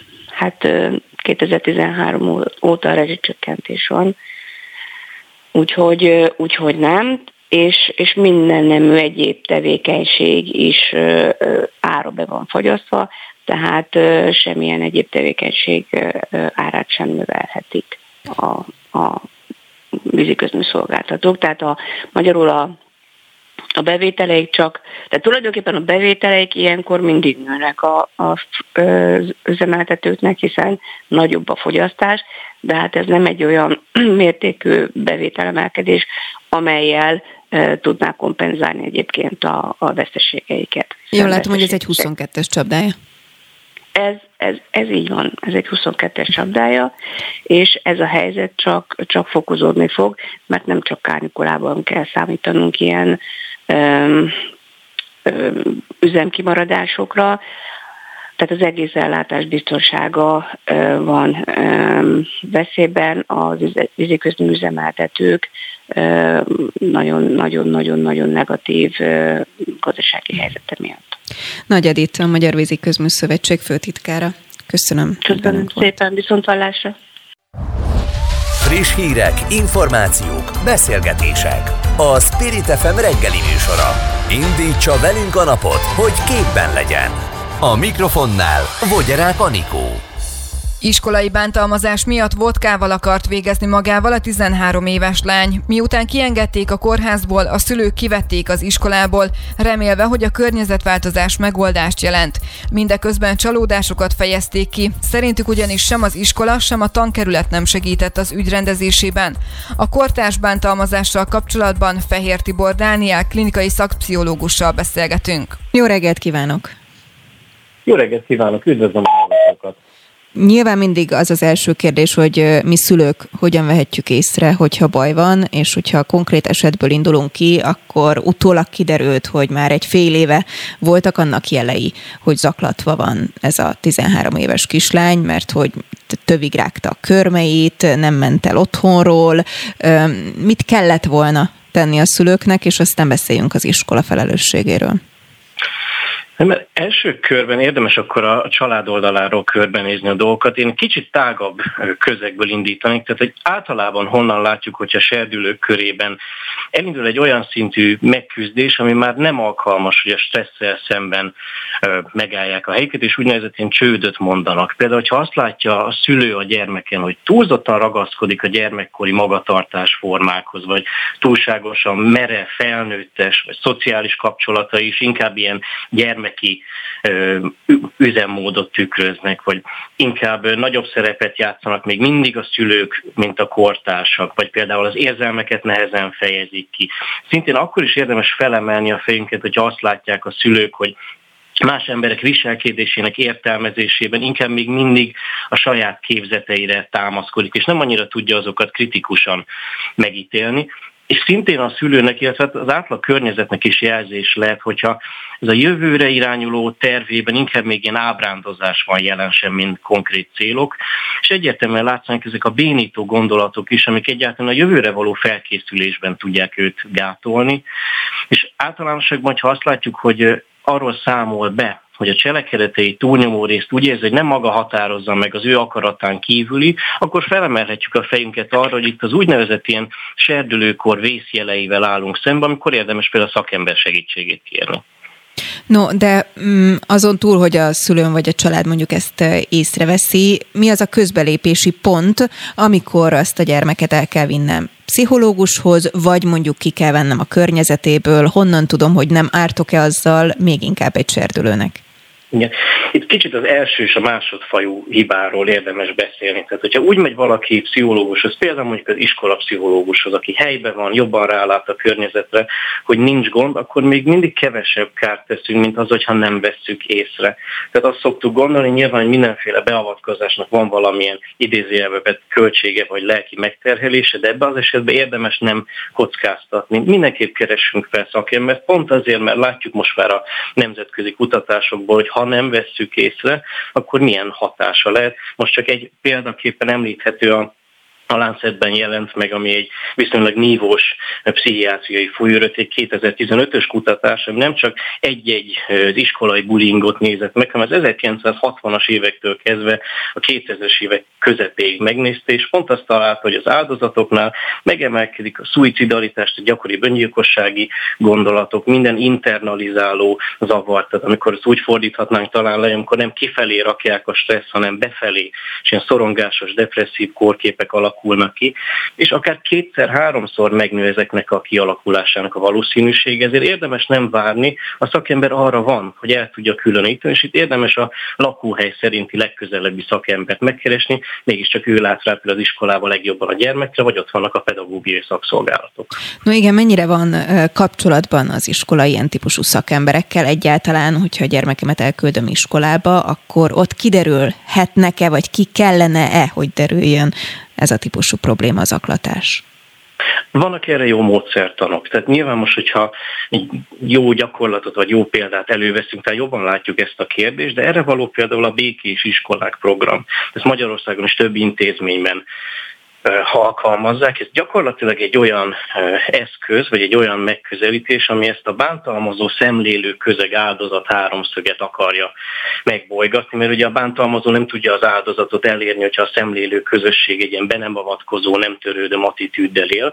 De igenis azt mondja, hogy ne legyél bántalmazó, ne viselkedj áldozatként, de ne legyél passzív szemlélő sem, és ez gyakorlatilag a top-down folyamatoktól kezdve, tehát az igazgató bevonásával, az alulról szervező önkéntességgel is él, és így érje el, hogy az iskola egésze váljon az iskolai bántalmazásnak a felszámolójává. Tehát az avatkoz be, ne ítél, ítéld el a bántalmazást, fékezd meg a bántalmazót, és ezektől a programoktól azt látjuk, és erről született is egy könyv egy amerikai pszichoanalitikus tollából, hogy az iskolai bántalmazási programok általában nem működtek, addig, ameddig ez valóban egy rendszer szintű változás tudott lenni, és nem csak a pszichológus irodájában folyt ez a küzdelem. Erről a programról mindjárt egyébként fogunk bővebben beszélni még az adásban. Végszóra azért egy picit nézzük meg a másik oldalt is, Igen. hogy mi a felelőssége vagy feladata annak a szülőnek, akinek a gyermeke az, aki bántalmaz. Hiszen például ebben a konkrét esetben is a bántalmazott kislánynak az anyukája találkozott ezzel a fiúval, ezzel a kamasz fiúval, aki gyakorlatilag megrántotta a vállát, és kiröhögte, erre ő ugye felpofozta, amiből most újabb rendőrségi ügy van. Tehát, hogy a másik oldalon, hogyha azt látja valaki, hogy a gyermekkel gond van ilyen szempontból, ott mit kell tenni a szülőnek, vagy hogy veszi ezt észre? Nagyon fontos kérdés, mert pont erről nem feltétlenül szoktunk beszélni, félreértés nem esik az áldozat oldaláról rettentően fontos beszélni, de hogy arról is vannak kutatások, hogy az elkövetőben mit épít ki hosszú távon. Tehát ugyanaz az előbb említett kutatás azt mutatta, hogy itt pedig az externalizáló zavarok nőnek meg, tehát megint lefordítva nem befelé, hanem kifelé rakják a feszültséget. A kriminalitás például gyakrabban előmerül náluk, és pont ezt tudják látni a szülők. Tehát, hogyha valaki mondjuk az életkorát meghaladó szinten lobbanékonyá vált, nehezebben tudja mentális kontroll alá vonni az indulatait. Azt látják, hogy kisebb dolgok is jobban kizökkentik a nyugalmi állapotából. Ezek mind-mind jelzések lehetnek, és még egyszer mondom, ezek nem feltétlenül azt jelentik, hogy mindenki, aki ilyen jegyeket mutat, az szükségszerűen bántalmazóvá válik. Nagyon gyakran ezek visszaköszönnek, illetve, hogyha ránézzünk arra a családi közegre, honnan ezek a gyerekek jönnek, sokszor ott is előfordulhat valamilyen indulat és érzelem szabályozási nehézség, vagy valamilyen bántalmazás, és ezzel nem feltétlenül azt mondom, hogy itt a családra kell rakni a, a fókusz, nyilván ez rendszer szintű nehézség, de elengedhetetlen része annak, hogy erre a szülő odafigyeljen, pont azért, mert azt látni a kutatásokból, hogy a gyermekeknek ezek a családi szülői minták, ezek nagyon mélyen benne lehetnek a mintázataikban. Fehér Tibor Dániel, klinikai szakpszichológus, nagyon szépen köszönöm. Köszönöm szépen, viszontlátásra. Spirit FM 92.9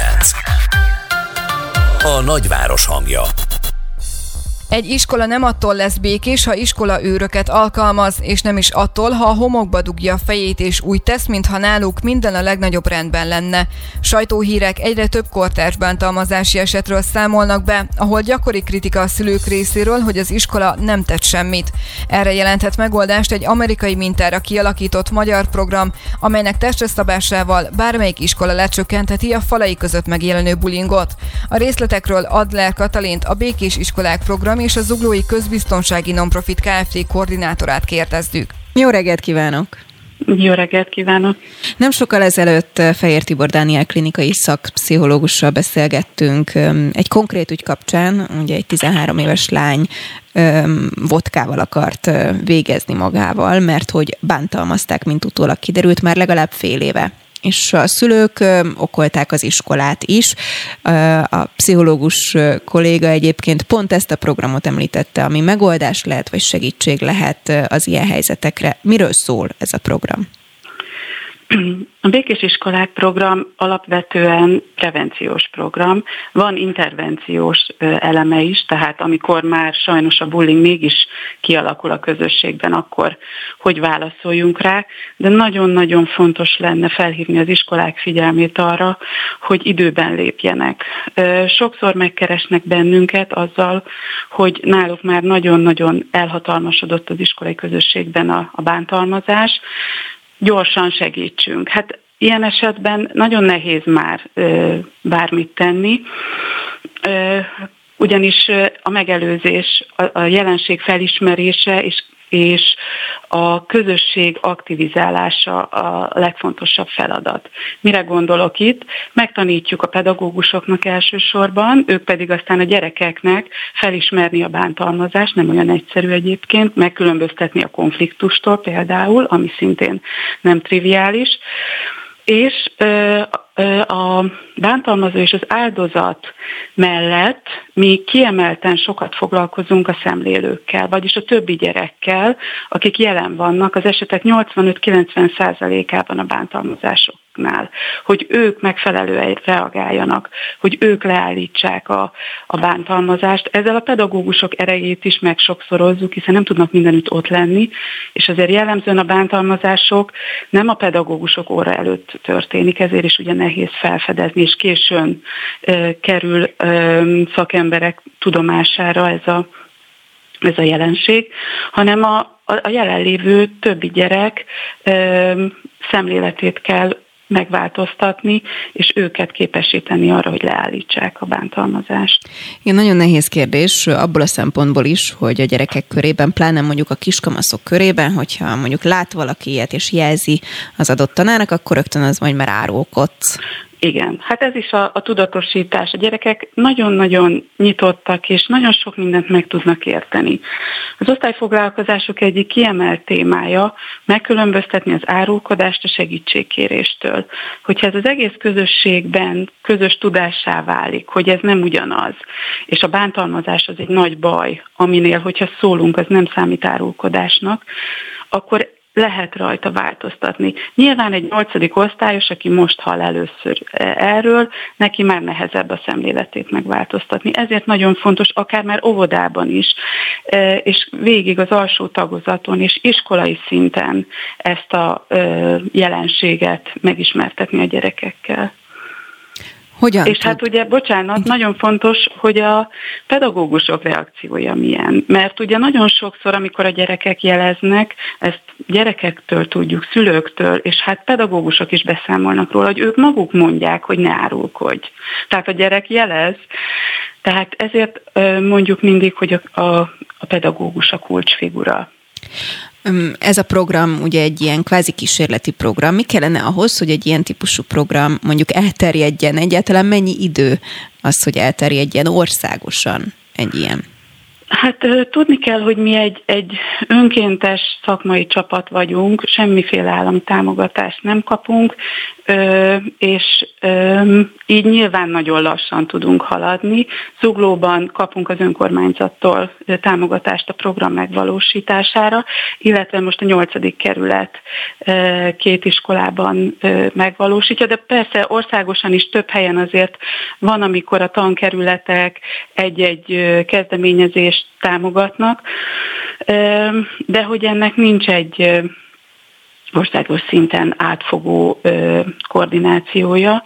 Hát én azt gondolom, hogy, ö, hogy ehhez egy, először is egy akarat kell, egy kormányzati központi akarat, és, ö, és már a, a tanárképzésbe bele kellene építeni ezeket a tudásokat, hogy ne utólag, ö, akár sok esetben megkésve kelljen megtanulniuk, elsősorban a pedagógusoknak ezt a jelenséget felismerni és kezelni.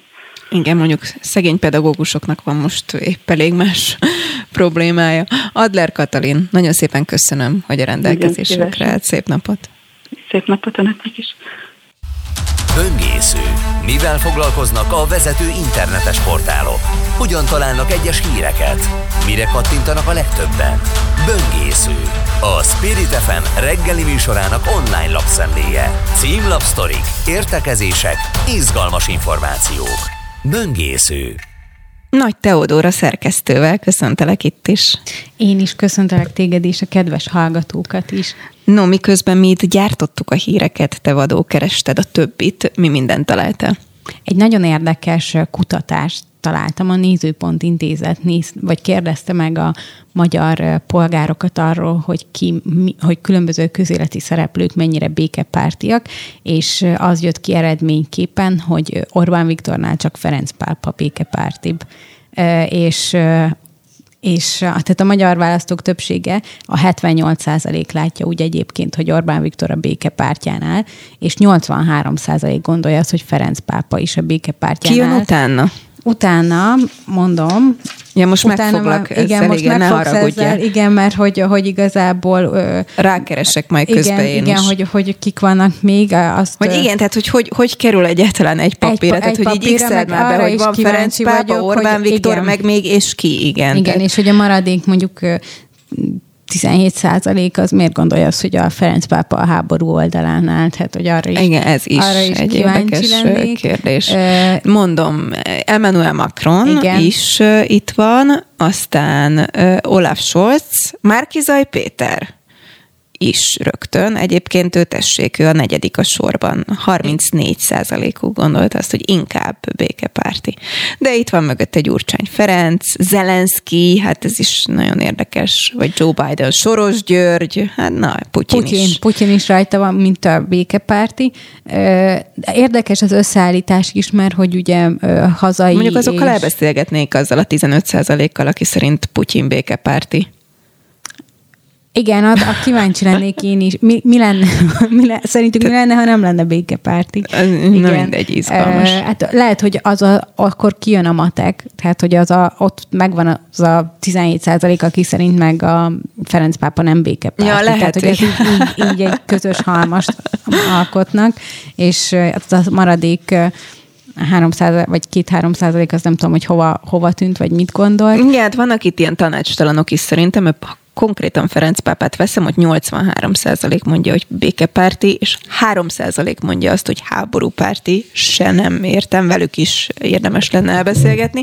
Tehát ott azért van jócskán még 14 és alapból a aki, aki nem tudja igen, ki Ferenc igen, pápa. Igen, módszertanra is kíváncsi lennénk, mert hogy hogy állították össze egyáltalán ezt a kört meg stábot, akikből választani. Igen, meg, igen. igen, igen, meg az is, hogy, hogy ott van Gyurcsány Ferenc, de Macron is, szóval, hogy hazai és nemzetközi, meg, meg az, hogy például a Márkizai Péternek és Gyurcsány Ferencnek ráhatása az eseményekre Magyarország szempontjából is hát minimális, mivel hogy nem ők vannak kormányon. Szerintem kimondhatjuk, hogy nincs. De... Igen, igen, és hogy, hogy miért kellett őket mondjuk belevenni ebbe a, a kutatásba. Hát, hogy kiderüljön, hogy ők mennyire háborúpárti a kormány Viktorhoz képest. No, zárója bezárva, lépjünk tovább. Mit találtál még? Ezen kívül, hát van egy nem túl jó hírem, hogy marad a, a meleg továbbra is. ha valaki ha esetleg valaki, nem tudta Igen, volna. ha valaki esetleg nem tudta volna. Viszont van egy nagyon érdekes téma, meg hír, tegnap volt azt, hogy a Ryanair Majorkára tartó gépéről leszállítottak egy utast és most az utazómajomnak megszólalt ez az utas, és elmesélte a kálváriáját, mert hogy túlfoglalás történt a gépen, ami előszokott fordulni, hogy több jegyet adnak el, mint a hány utas megjelenik, de hogy ez ki van kalkulálva, hogy valamennyien nem fognak majd, majd ténylegesen felszárni, egy ilyen 10%-os lemorzsolódás, mint az ilyen különböző Facebook eseményeknél, hogy úgyis kevesebben jönnek el, mint ahányan visszajelölték, hogy eljönnek. Na most ezen a gépen mindenki megjelent, vagy hát pont annyian, hogy egy utas konkrétan nem fért fel a gépre és leszállították, és alapból egy eleinte úgy volt, hogy megkérték, hogy valaki szálljon le, mert hogy meghibás a gépről, mert hogy meghibásodott valami. Aztán mondták, hogy adnak 250 eurót, ha leszáll, és akkor biztosítják az átfoglalást, hogy más géppel el tudjon jutni. Aztán mondták, hogy az utolsó utast fogják leszállítani, aztán kiderült, hogy az utolsó utasok azok családok, akik legutoljára csekkoltak be. Az nyilván nem megoldható, hogy családokat nyaralás előtt így szétszakítsanak, és, és akkor a végén kisorsoltak egy szemét, aki egyedül utazott, aki egyébként Majorkán dolgozik, meg él, él igazából életvitelszerűen, és aztán elmondta, hogy hogy is jutott el a vágyott állomásra, és, és tehát borzalmas körülmények között kellett neki A-ból B-be eljutni, és hogy alapból azért kellett Magyarországra jönni, mert hogy a kislánya beteg lett, és, és itthon akarták kezelni, és hogy minden egy ilyen hirtelen hirtelen alakultak a dolgok, és az a, a és fog valamennyi kártérítést kapni egyébként, de nem automatikusan, hanem neki kell írni, utána járni, könyörögni, és hát nyilván az nem fogja fedezni annak a költségeit, ami az átfoglalással jár. Tehát egy hatalmas ráfizetés volt az egész.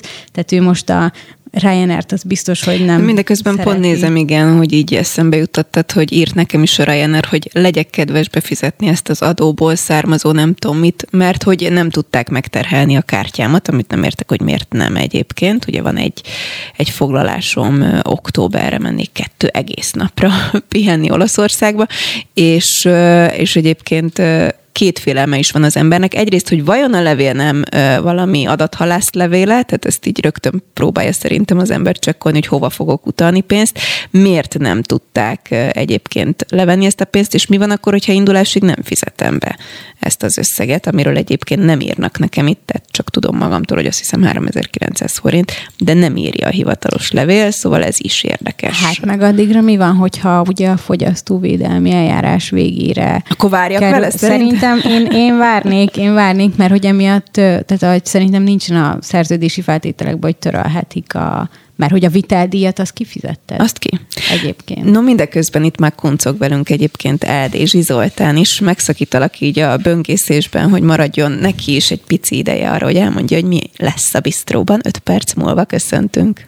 Sziasztok, és arra, hogy elmondja azt, hogy aki nem ül repülőgépre, mint én, az olyan nagyon kívülről nézi ezeket De miért a dolgokat. nem ülsz repülőgépre? 2016-ban, mikor Rio de Janeiroból hazajöttünk az olimpiáról, 14 óra a levegőben, végig turbulenciában, Csernus Imre mellett ülve, és akkor azt mondtam, hogy eh, én többet nem ülök repülőgépre. De várj, várj, várj, ha Csernus sem tudta feloldani ezt egyébként, hogy neked milyen gondjaid vannak a repülésre, akkor ki?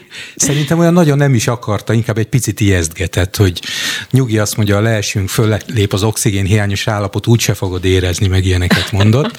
Tök megnyugtató. van. Úgyhogy innentől kezdve én akkor megfogadtam, hogy soha többé nem ülök repülőgépre, és hat éve tartom ezt, és nagyon nem is hiányzik, hiszen Nemes Medvestől Batonyáig annyi szép dolog van ebben az országban, de no. nem emiatt ültettél most ide, úgyhogy gyorsan elmondom, hogy a bistróban a többi között például majd Kautsky Armanddal fogok beszélgetni, aki szerintem a legszebb hangú magyar színész, és nyugodtan lehet velem vitatkozni. Akár az nektek... egyik, és akkor így Jó, szerintem az így egyik kiegyezünk. legszebb hangú, és Neked egyúttal a legszebb számodra hangú. a legszebb hangú. Igen. A számodra egyik legszebb hangú. Számomra biztos, hogy a legszebb, de egyébként meg az egész csáv olyan, mint egy angol lord, a megjelenése is, a hangja Jaj, is. nagyon imádom, kedvelem őt, imádom. igen, dolgoztam vele. Aztán az egyik kedvenc zenekaromnak az egyik kedvenc zenésze is itt lesz velem, a Kowalski meg a Vegából Jimmy, Na, mit tudod, parádéd van. Hát tudod, nyár van, ilyenkor tényleg lehet olyan témákkal foglalkozni, amik könnyedek, de beszélni fogunk arról is majd, hogy Tom Jones, aki már 82 éves, Budapesten fog koncertezni pár hét múlva. Wow, és na, hogy arra elmennék. milyen állapotban van. Szerintem még elmehetsz, én úgy tudom, hogy néhány jegy még talán van. Úgyhogy ezeket ajánlani, ajánlanám így elsőre, de lesz azért komoly témánk is, mégpedig az, hogy ugye volt az a bizonyos kisfiú, akinek sajnos nem lehetett az életét megmenteni egy allergiás roham után, Igen. és most van egy új javaslat, hogy minden iskolában és óvodában legyen ez az úgynevezett EpiPen, tehát ez az automata Mhm. injekció, ami adrenalint juttat a szervezetbe, és megmentheti Ah, a gyerek életét. Úgyhogy reméljük, hogy el fogják fogadni ezt a javaslatot jövő héten az országgyűlésben. Újpesten már csinálják, és ott már mentett életet ez, tehát hogy biztos, hogy jó igen. dolog. Ahol van mondjuk tanár, hogy ezt beadja, és akkor gyönyörűen Hát, visszakötöttem az aktuál mai témájához, Nagy Teónak égnek áll a haja tőle, aki szerkesztett ma is nagyon szépen köszönöm a munkáját, ahogy Tóró Nikolettnek is köszönöm, ő volt a segédszerkesztőnk, Kammer Jonatán pedig a technikai dolgokat felügyelte, és fogja is most, maradjanak velünk, hiszen Eldési Zoltánnal indul a bistró. Szép napot!